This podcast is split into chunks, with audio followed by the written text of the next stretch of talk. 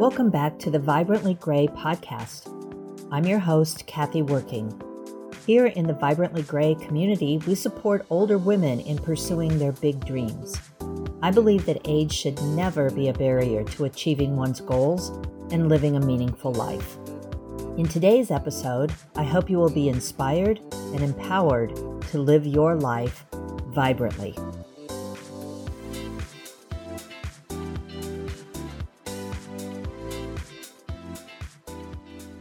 Episode, I want to dig into the often complicated relationship between women and their bodies.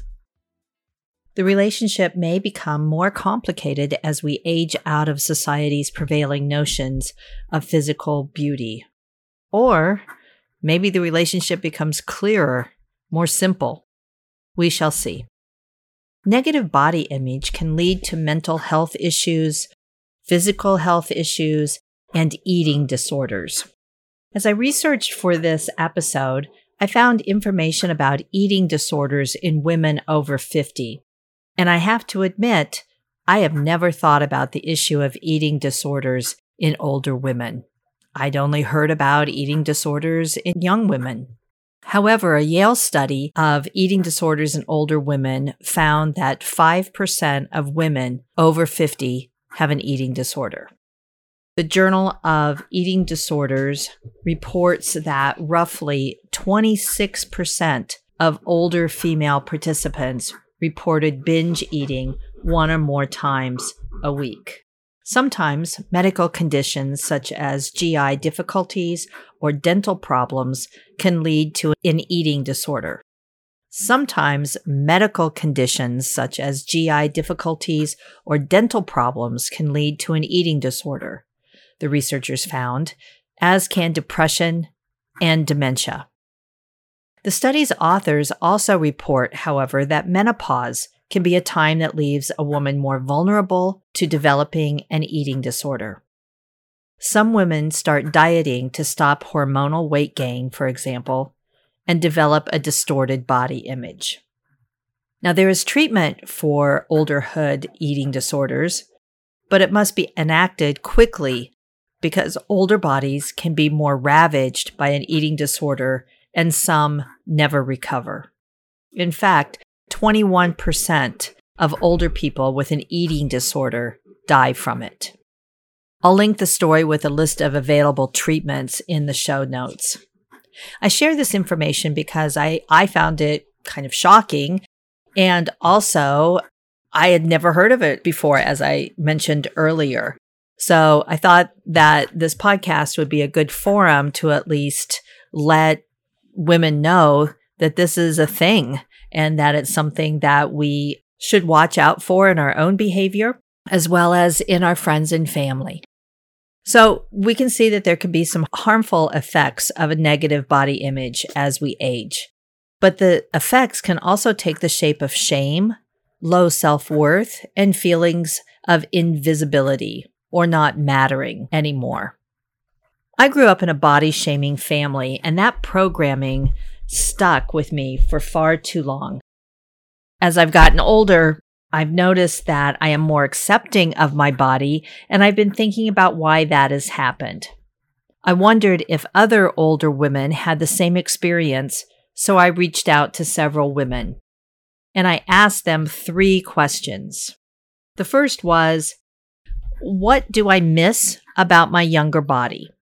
The second was, what do I appreciate about my body now? And the third was, what would I like others to know about being an older woman? So I'm going to share some of the responses that I received.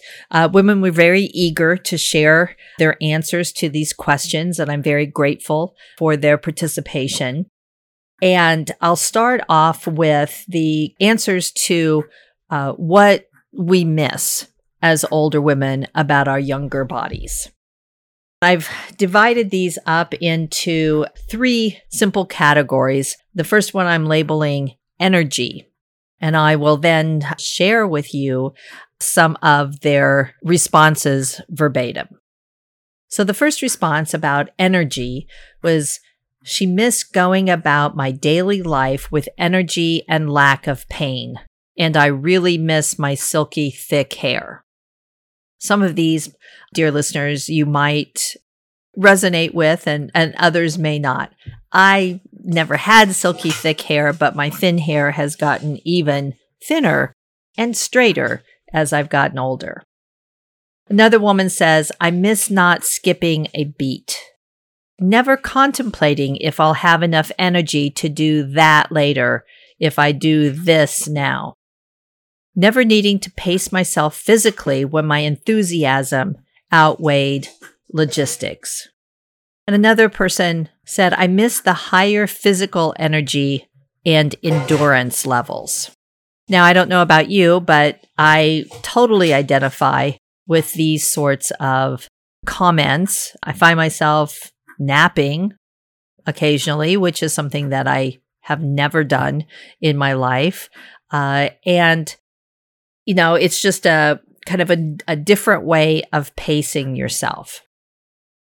Other women also noted that they missed not living with pain. One woman says, I missed when I could do anything without my hips giving me trouble. Now I sleep wrong and my shoulder doesn't work for two days. Another woman said, not having arthritis and having good skin tone. Now, interestingly, the only comments about their physical body parts that they miss was their waistline.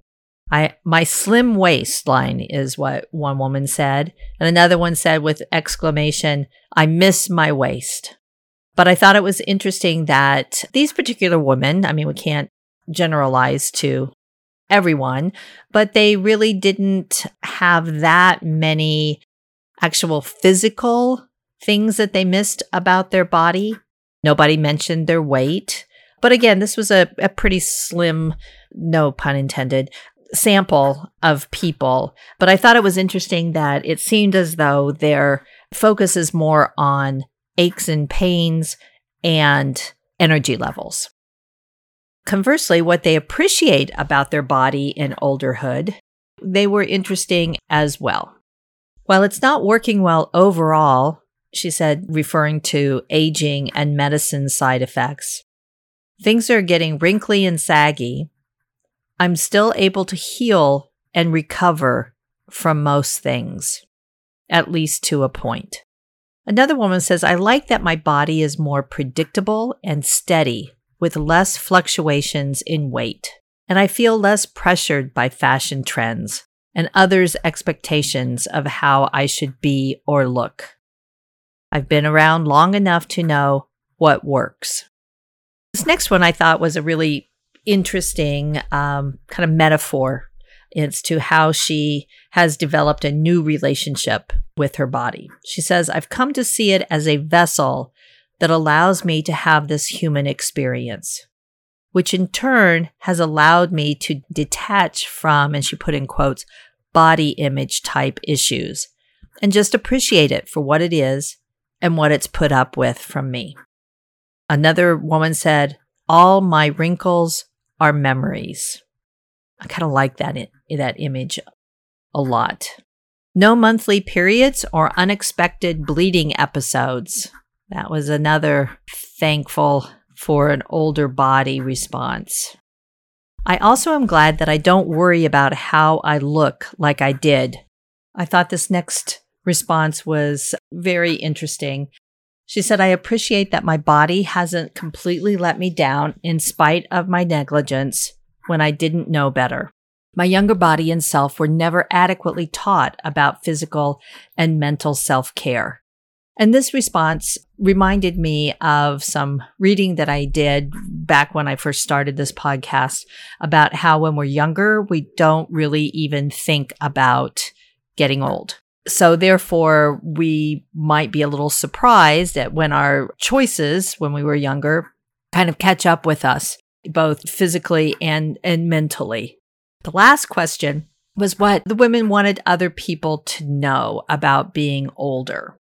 And kind of going along with the idea about teaching younger people about their bodies and their mental state. One woman said, I, I'd really like children to be taught body positivity. Skinny or fat shaming should never be okay at any age. Acceptance of our body at any given moment, even if or when we desire change, is crucial. Another person chimed in by saying others should understand that we can enjoy our lives alone or with our friends and don't need to be constantly pushed into others' expectations. We are the same person in spite of aging issues and disabilities. It's hard to see people look at you differently. It's going to happen to everyone. Do as much as you can early on to maintain a healthy lifestyle. I hope people know that I'm glad to have passed 60. I think it's powerful and I'm not ashamed or fighting it. I wish more people my age would embrace it, but at the same time be proactive about their health. And finally, I think everyone has a different journey of which we all should be mindful. But I feel like there's so much societal nonsense about how women should look and act at various ages. I'm past the point of caring anymore.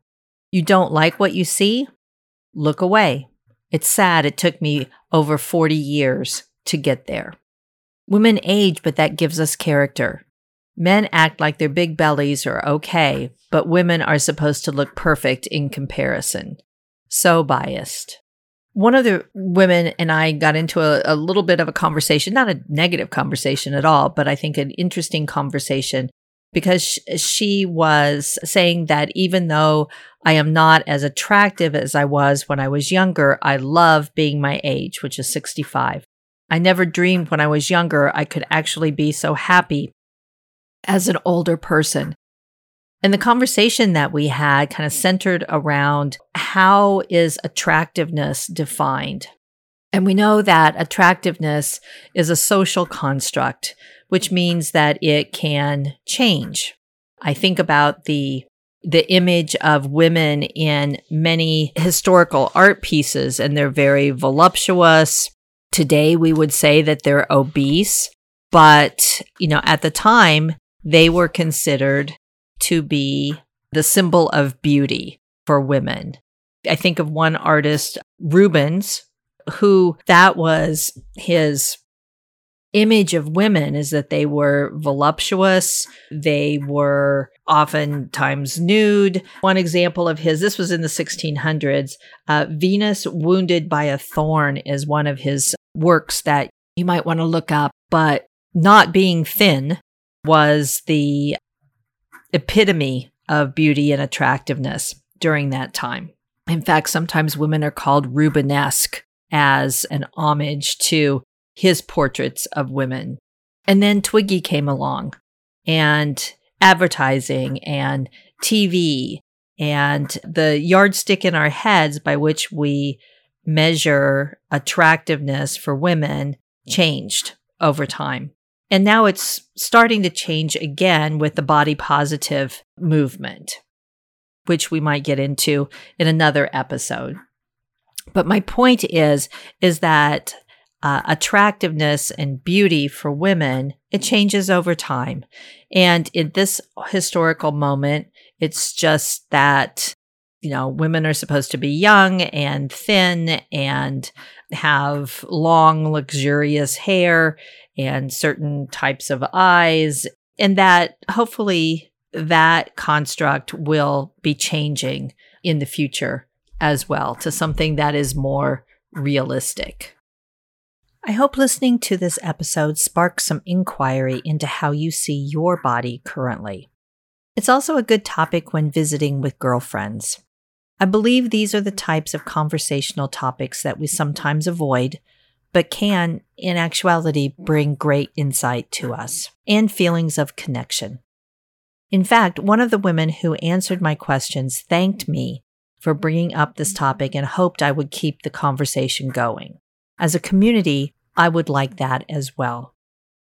Again, I want to make you aware of the issue of eating disorders in older women. I would like for you to read the article that I have linked in the show notes. And just keep an eye out on on other women.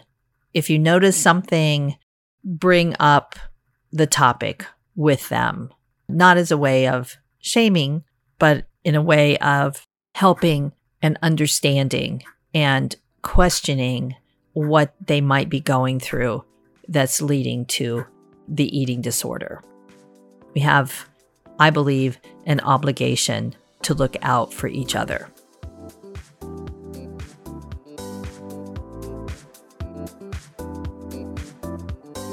I hope you enjoyed listening to this podcast.